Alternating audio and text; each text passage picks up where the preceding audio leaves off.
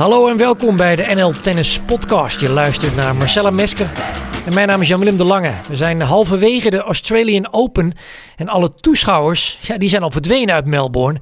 En dat nog voordat het uh, toernooi is afgelopen. Heeft uh, gelukkig niks te maken met het niveau uh, Down Under. Het is een vijfdaagse lockdown, waardoor het tennispark ineens op slot is en er alleen nog maar essentiële werkers rondlopen. Ja, dat zijn natuurlijk tennisprofs in dit geval.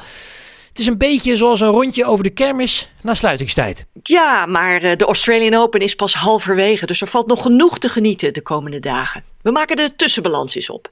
Want wie waren de grote smaakmakers van week 1 en wie gaat het sterkste de tweede week in? Je hoort het van ons. Maar we hebben ook een speciale gast, Nick Kyrgios. Hij is onze hoofdpersoon in deze aflevering van de NL Tennis Podcast. Ja, we beginnen dus met de speler van de week.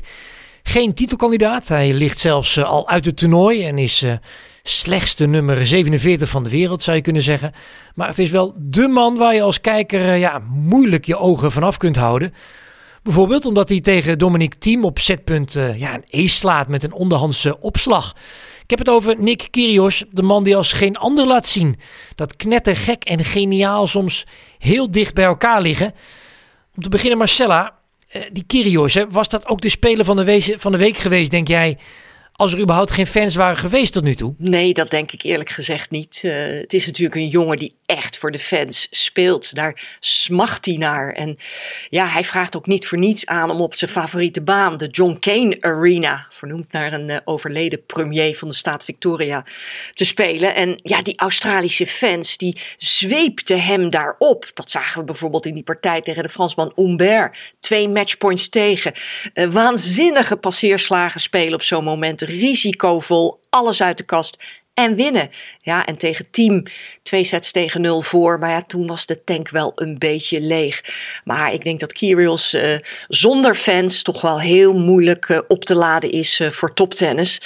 Ja, en eigenlijk kun je zeggen voor de spelers is het van de hemel naar de hel. Een jaar lang bijna zonder toeschouwers. En ineens dol enthousiaste fans op de tribunes.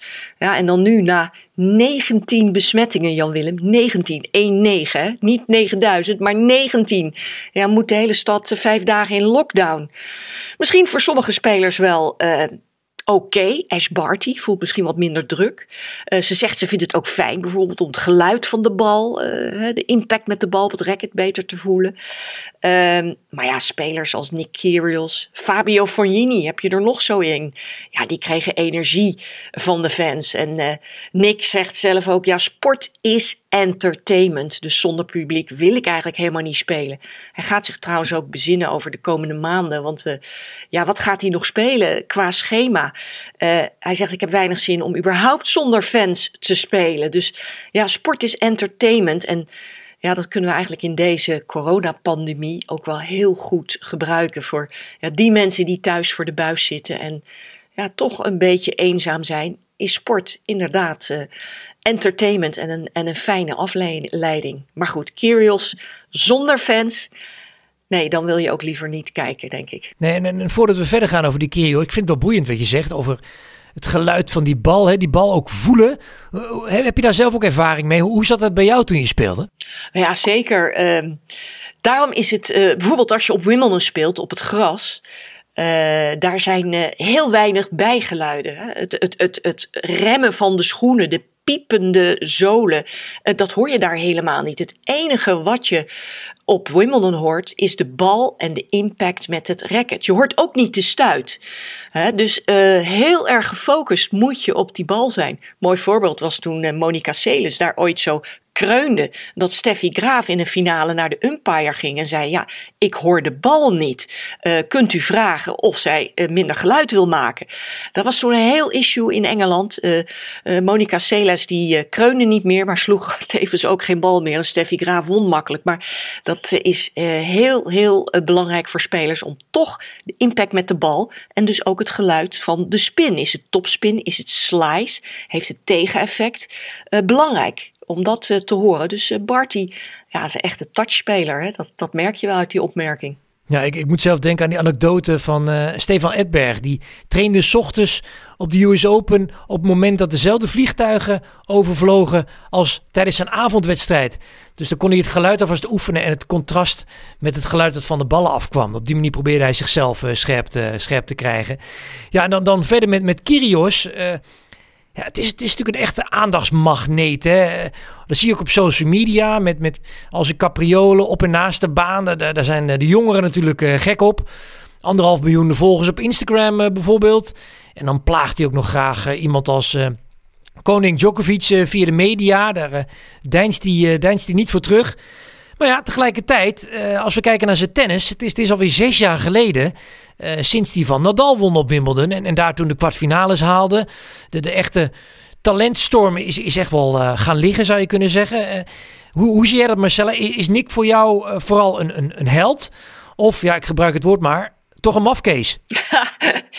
um, nou, laat ik zeggen, hij is denk ik het, het grootste tennistalent dat uh, ooit op een tennisbaan uh, gestaan heeft. En ja, ik ben niet de enige die dat zegt hoor. Um, bijna alle insiders die, die, die waarderen hem om zijn, zijn, zijn, zijn vakkennis, zijn kunde, zijn kwaliteit. Maar ja, die jongen is zo impulsief, rauw, emotioneel, ontembaar gewoon. En daardoor is hij niet in staat om het uiterste uit zijn carrière te halen. En ja, ik denk dat hem dat ook nooit zal lukken. En daarom zal hij nooit de absolute wereldtop halen. En dat is een uh, verlies uh, voor hem maar vooral ook voor ons allemaal als, als tennisliefhebbers. He, want als je nou naar hem kijkt, um, je ziet hem uh, het hele jaar, maar vooral bij Grand Slam toernooien, als er fans zijn, ja, dan zie je hem op zijn best spelen. Um, maar zijn gedrag, hè, uh, is onwenselijk. Hè? Uh, ik kan me zoveel dingen herinneren. Nou, ik heb mijn archief erop nageslepen. Het is bijna niet te uh, volgen allemaal wat hij heeft gedaan. Nou, ik zal een paar dingetjes opnoemen. in Rome werd hij gedisqualificeerd. Gooit hij gewoon een stoel uit boosheid op de baan. Queens, het, het, het grote Engelse tennistoernooi op het gras maakt hij obscene gebaren tijdens een gamewissel. Ja, het kan echt niet. Nou, je zei het al, hij schoffeert Djokovic. Maar ook Nadal in, in podcasts. Hè? Ja, dan niet in die van ons, nog niet. Maar um, ja, uh, een glaasje drinken, ja, dan kan je uh, met hem wel een gezellig feestje vieren. Dat heeft Andy Murray gemerkt in een, ja, wat deden ze, een Instagram live show. Daar verscheen die dronken. Nou, Murray, uh, die krapte ook nog eens achter zijn oren van, oei, moet ik dit wel doen? Uh, maakt hem allemaal niet uit. Dus ja, held, mafkees, slecht voorbeeld op de baan vooral. Um, maar ja, zijn wedstrijden, als hij op zijn best speelt, ja, het is magnifiek om die wedstrijden te becommentariëren als hij zijn best doet. Hè. Eh, persconferenties ook, de quotes. Schaamt zich nergens voor, durft alles te zeggen, is voor niemand bang. Ja, die persconferenties zijn geweldig. Maar als hij tankt, dus als hij niet zijn best doet en een wedstrijd weggooit, en dat doet hij regelmatig, ja, dat vind ik echt onverteerbaar. En dan heb je Nick Kyrgios echt op zijn slechtst. Het is ook een vat vol tegenstrijdigheden. Hè? Uh, je noemt net al op uh, het wangedrag, uh, zijn megatalent. Weet je, daar, zit al die, dat mega contrast in. en als je kijkt naar vorig jaar, tijdens de, de coronapauze. Ja, dan, dan stond hij in één keer op als de speler die opriep tot, tot voorbeeldgedrag. hielp ook slachtoffers van de bosbranden in Australië. Dat was nog voor die coronapauze. Toen doneerde hij 200 dollar per ace die hij sloeg. Dus ja, het, het, is, het is die bad boy op de baan het slechte voorbeeld. Tegelijkertijd doet hij heel erg zijn best om het, het, goede voorbeeld te geven. Maakt hem uh, geliefd, maar ook heel erg ongrijpbaar. Uh, hoe zie jij dat? Is, is dat complex? Vind jij het ook moeilijk om van hem te houden? Ja, you hate him or you love him. Hè? Dat is een goede uitdrukking die uh, op hem wel van toepassing is. Um, weet je, hij is knettergek. Maar hij is ook buiten de baan dan vooral, een mens met een heel goed hart. Dat weten niet zoveel mensen. Uh, want wat doet hij allemaal buiten de baan? Hij is al jaren heel erg bezig en betrokken bij zijn uh, Nick Kyrgios Foundation. Foundation voor uh, kansarme kinderen in Australië. En uh, hij heeft ook uh, vaak gezegd: ja, het geeft me wel een doel in het leven. Want ja, tennissen voor alleen maar geld uh, vind ik helemaal niet leuk. Um, dat geeft me een leeg gevoel. Um, dus uh, hij heeft een stuk grond gekocht in de buurt van Melbourne. Uh, met sportfaciliteiten, tennisbaan uiteraard, maar ook basketbal. Een sport die hij eigenlijk uh, veel liever beoefent dan tennis. die jonge, kleine, soms zieke, maar soms ook kansarme kinderen, die kunnen daar eten. er zijn slaapfaciliteiten als ze geen veilig thuis hebben. Um, het is dus een soort Krajcek playground, uh, Kruif playground, maar dan met nog meer faciliteiten. En ja, daar geeft hij heel veel geld aan weg. En hij zegt ook, ja, uh, de mensen van wie hij houdt, zijn familie, uh, zijn vrienden, daar doet hij alles voor. Hij is wat dat betreft heel, heel erg puur. En ja, hij wil ook niet herinnerd worden als uh, ja, die gekke tennisspeler die zich misschien misdraagt op de baan. Maar juist ook als een man, als een mens die goed is voor de mensen om wie die geeft. Nou, daar hebben we een mooie quote van. Laten we daar maar naar luisteren. For me personally, it's I mean, you look at you know the, where I play my best tennis is, is in team environments. Um, it's with people around me that I care about and for me, it's easy to play for someone or it's easy to sort of do things for others. And, you know, that's how I've been my whole life. Um, you know, I've obviously been brought up that way. Ja, Nick uh, Kyrgios was dat aan... Uh... Aan zijn hart ligt het zeker niet als je, als je dit hoort. Uh, we gaan even terug naar zijn tennis. Uh, daar, daar zijn we natuurlijk voor bij deze Australian Open. Weliswaar ligt hij er al uit. Maar goed, hij speelde wel weer goed in die eerste rondes. Doet hij ook vaker in Melbourne. Maar wat hij dan ook vaak tegenkomt op zijn pad is een hele grote speler. In ronde 3, 4. Dit keer was dat Dominique Thiem. Ja, je zei het eerder al. Hij speelde heel goed. Maar kan hem dan toch net niet kloppen. Onderuit in vijf sets. Ja, en, en, en dan verdiep je in Kyrgios. Je vraagt je af, wat kan hij beter doen? Uh, dan kom je toch ook wel uit bij het vraagstuk... een coach, wat voor coach heeft hij? Nou, die heeft hij natuurlijk niet. En dat is natuurlijk een fascinerende vraag. Die blijft boven hem hangen. Hoe goed zou hij worden of kunnen worden met een coach? Wat zou dat uitmaken, denk je, Marcella? Nou, ik zou er niet aan moeten denken om hem te coachen. En ik denk uh, velen met mij. Hij heeft inderdaad nog nooit een coach eh, meegenomen op de tour. Hij uh, neemt zijn broer mee, zijn vader, zijn manager, vrienden reizen mee. En ik denk dat een coach hem alleen maar van zijn pad afbrengt en hem frustreert, irriteert. En dat zou geen goede combinatie zijn. Um, kijk, op de tennisbaan hoef je hem niks meer te leren. Uh, technisch is het allemaal uh, dik in orde. Maar vooral wat zo fantastisch aan hem is, is zijn tennisinstinct. Wat doet hij op een bepaalde moment? Waar slaat hij de bal naartoe? Gaat hij cross? Gaat hij langs de lijn? Komt hij met de dropshot? Uh, gaat hij voor de ace? Speelt hij service volley? Hij maakt de juiste keuzes. Dat kan je niemand leren. Dat is het talent wat hij heeft. En dat heeft hij van zichzelf. Dus daar moet je ook vooral geen coach bij zetten die hem moet gaan vertellen wat hij, wat, wat hij dan zou moeten doen.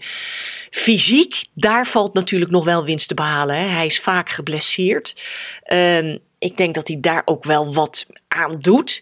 Ik denk nog steeds niet genoeg. Maar um, een coach die zou helemaal gek van hem worden en andersom ook. Dus dat zou ook niet gebeuren. Maar ja, hoe zou jij hem coachen? Wat, wat zou jij tegen hem zeggen? Hoe zou jij dat beleven? Ja, ja, ja, ja. ik, ik moet zeggen, daar, daar ontbeer ik natuurlijk sowieso de ervaring uh, voor.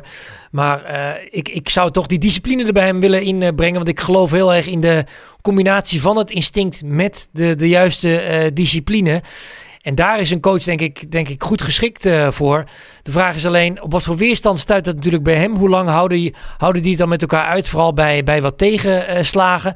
Maar ik ben heel benieuwd of hij uiteindelijk toch nog uh, uh, op tijd inziet dat een, een extra scheut discipline voor hem uh, toch wel iets zou kunnen werken om die absolute top te bereiken. Maar ik zou het wel mooi vinden als hij dat aandurft. Als hij toch nog een keer zo'n stap durft te maken. Pat Rafter heeft dat ooit geprobeerd. Hè. Die was head of men's tennis. Todd Rootbridge. Nou, ze hebben allemaal de handen vanaf getrokken. Was gewoon ook niet mee te werken. Hetzelfde geldt natuurlijk ook voor, voor jongens als Bernard Tomic. Dat is eigenlijk een nog veel grotere headcase dan uh, Kyrgios.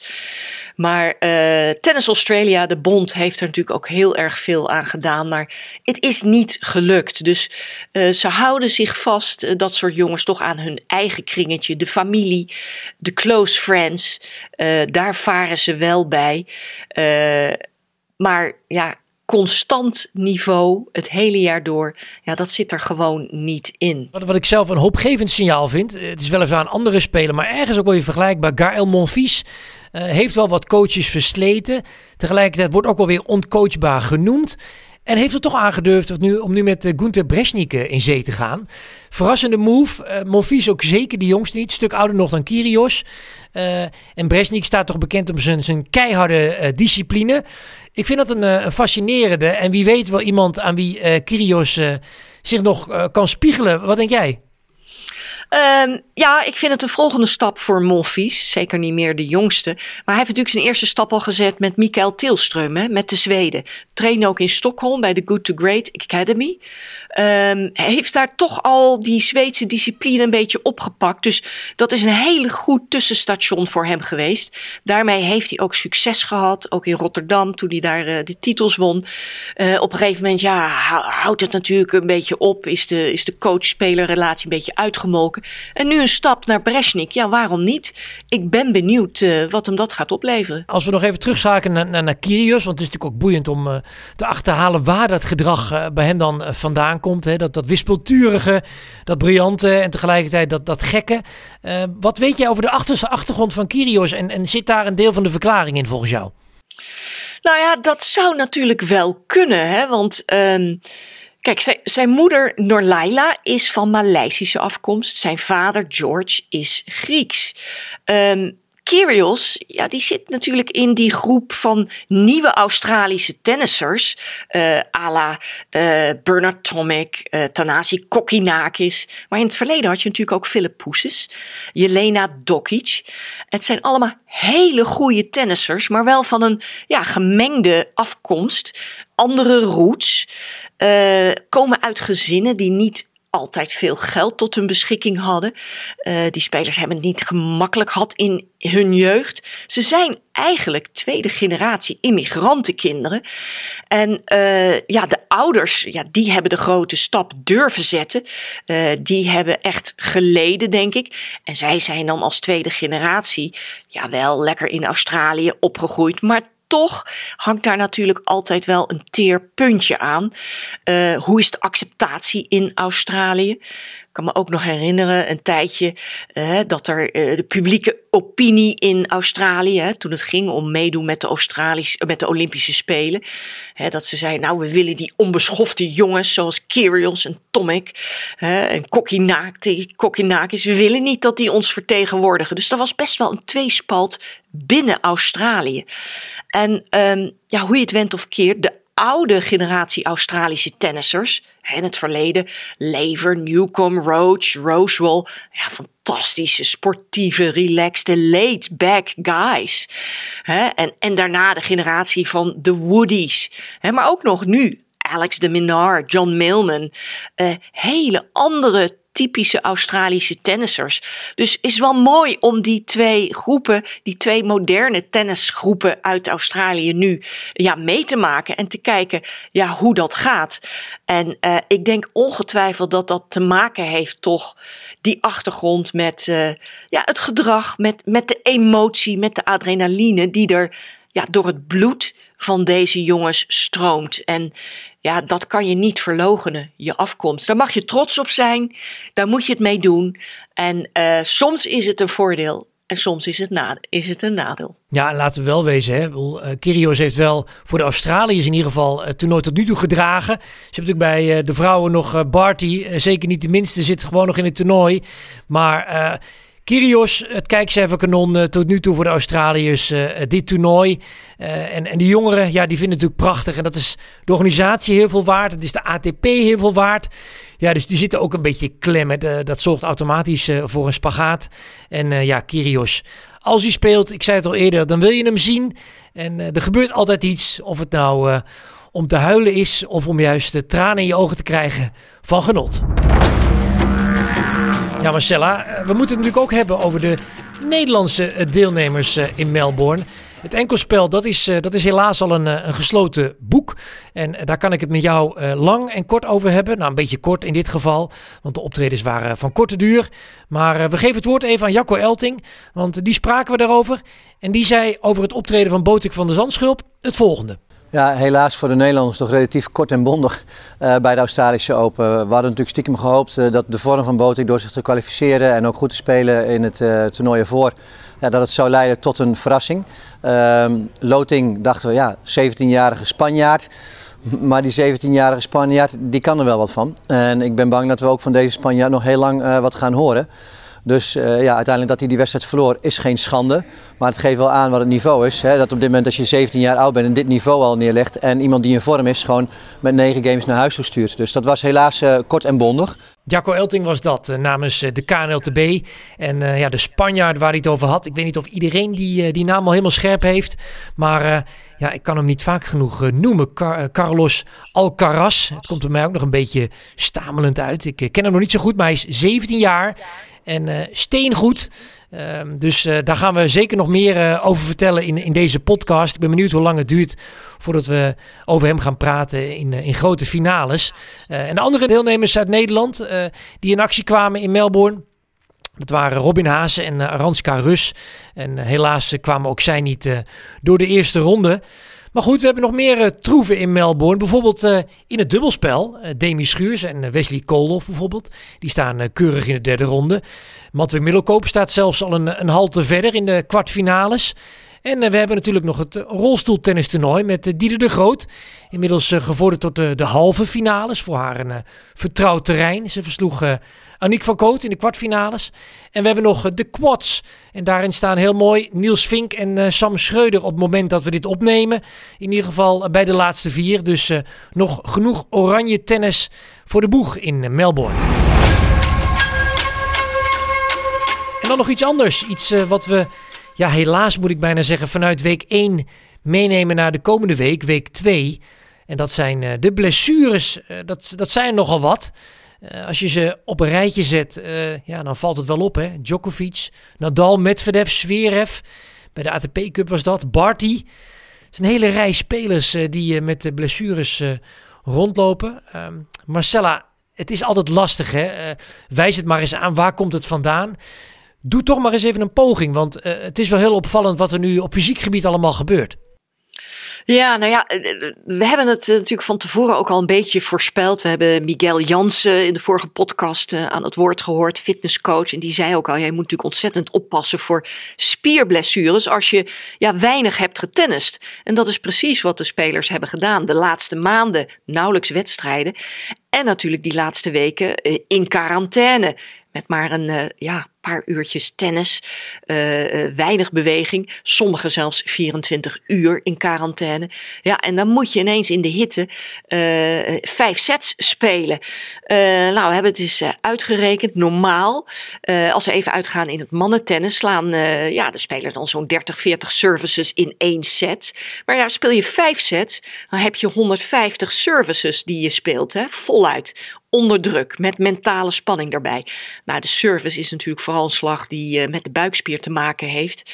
Um, dus die staat echt wel onder druk. Want uh, ja, als je uit de quarantaine twee uurtjes per dag mag, te mag tennissen, ga maar na. Hoeveel keer serveer je dan? Er zijn geen spelers die twee uur gaan serveren. Dus die slag heeft echt het meest te lijden gehad van die quarantaine. Ik denk echt dat het uh, daaraan ligt. Een ander dingetje waar uh, het mee te maken zou kunnen hebben zijn de snelle banen. Ze zijn sneller dan ooit, dat horen we van alle spelers.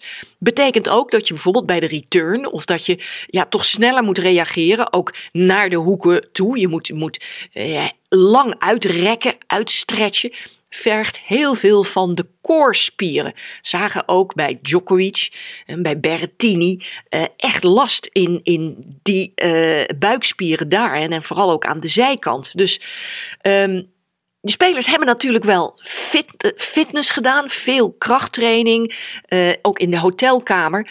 Maar ja, daar worden eigenlijk je spieren korter van. En van tennissen uh, en, en van het stretchen met je, met je conditietrainer, je fitness of je fysio. Daar worden je spieren weer langer van.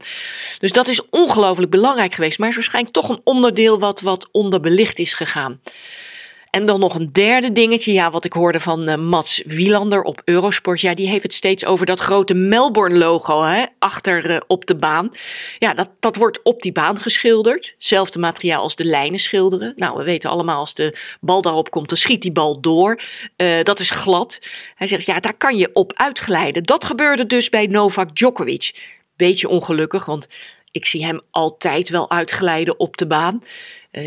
Ik denk vooral dat het toch aan die quarantaine en ja, de laatste maanden, het laatste jaar toch veel minder is getennist door al die spelers. En spierblessures, ja, die zijn nu een groot probleem. Ja, ik ben benieuwd of de, ATP, WTA, ITF uh, nog, nog een documentje maken met best practices uh, voor de volgende quarantaine die misschien nog een keertje komt. Uh, lessons learned ben benieuwd hoe de spelers daarin worden begeleid. Want uh, het is in ieder geval tot nu toe een, een dure les gebleken.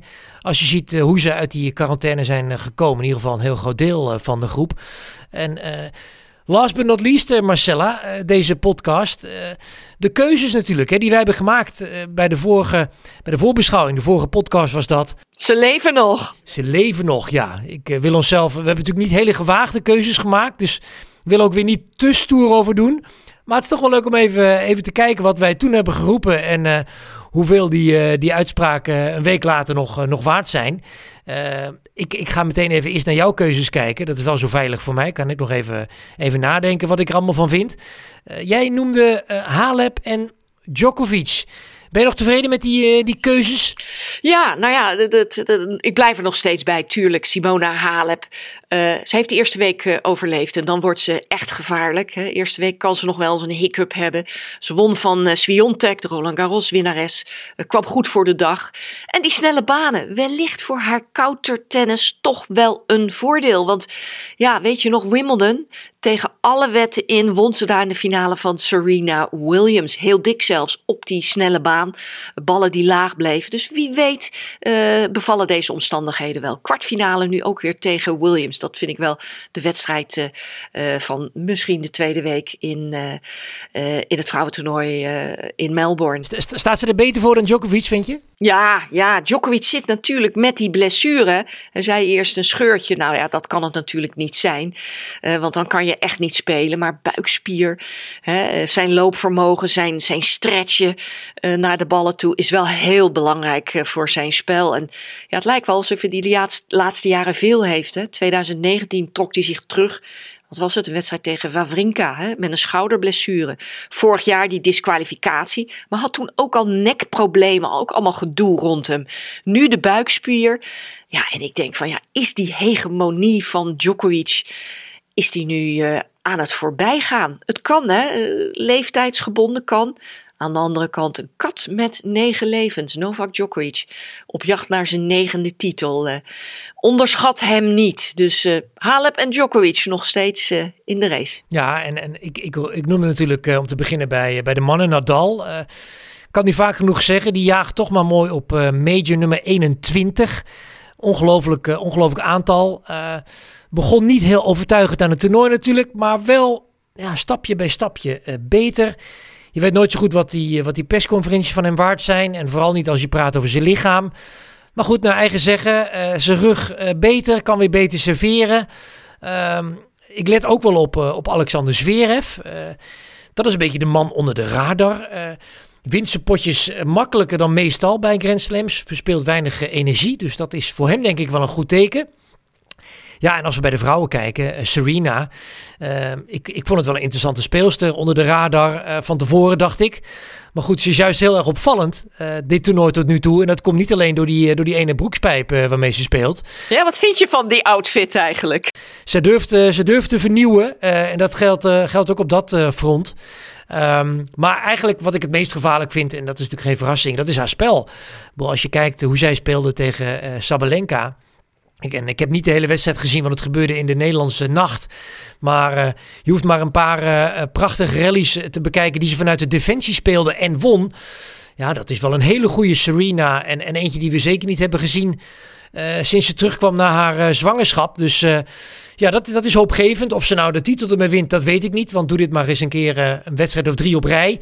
Maar prachtig om te zien, vind ik. Verrassend ook wel. En zo zie je maar weer. Schrijf haar niet te vroeg af, want dan, dan breekt ze haar pennetje, zoals Nike het, het ooit zei. Tot slot gaan we nog even wat feiten doornemen, eh, Marcella. Ik zou zeggen, uh, trap het maar af. Ja, nou altijd leuk om even het ACE-klassement uh, te volgen. En de hardste services tot nu toe. Nou, bij de mannen was dat Monfils. Hij is niet ver gekomen, maar hij sloeg wel een service van 232 kilometer per uur. staat daar dus mee voor Riley Opelka, die lange Amerikaan. En Milos Raonic, de Canadees. Ja, en Williams Serena bij de vrouwen toch boven de 200, hè. 202 kilometer. Ik vind het nogal wat. Ja, zeker weten. En uh, ja, die service die, die trok de aandacht. Maar uh, er waren ook nog wat. Ja, dat is, dat is lekker van zo'n uh, Grand Slam en zo'n eerste week. Weet je, de, de resultaten zijn niet meteen een voorbode voor wie de titel gaat pakken. En dus ga je ook op andere momenten letten die bij Grand Slams dan in één keer ja, een soort van hoofdrol op ijs op van die dagen. Uh, en dan heb ik het bijvoorbeeld over uh, de, de, mevrouw op de tribune met uh, de middelvinger richting Nadal. de mevrouw met misschien wel een glaasje te veel op, als ik de, de Spanjaard mag geloven. En Fabio Fognini bijvoorbeeld, die op een andere dag echt de, de hoofdrol opeiste door ja, zijn landgenoot Caruso aan het net te vertellen dat hij een geluksvogel was en, en heel goed wegkwam tijdens de wedstrijd. Ja, en dan uh, een heel mooi slot van het korte nieuws. Een quote van een basketballer. Kobe Bryant, ja, we weten het nog allemaal, staat op ons netvlies gegrift. Die verongelukte vorig jaar tijdens de Australian Open. Het Amerikaanse Tennis Channel staat daar deze dagen ook uitgebreid bij stil. Mooi.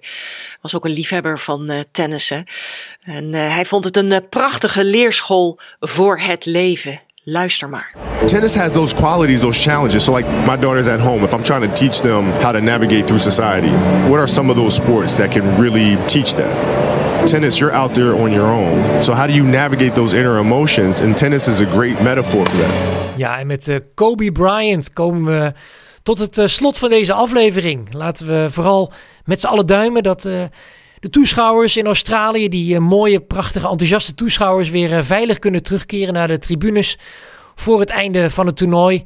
Waardoor we dan nog een paar van die mooie, sfeervolle avondsessies krijgen, waar die Australian Open zo uh, bekend om is. Abonneer je ondertussen vooral op deze podcast via Spotify, Google of Apple Podcasts. Of via de nieuwsbrief van Tennis Direct. Leuk dat je luisterde en tot snel.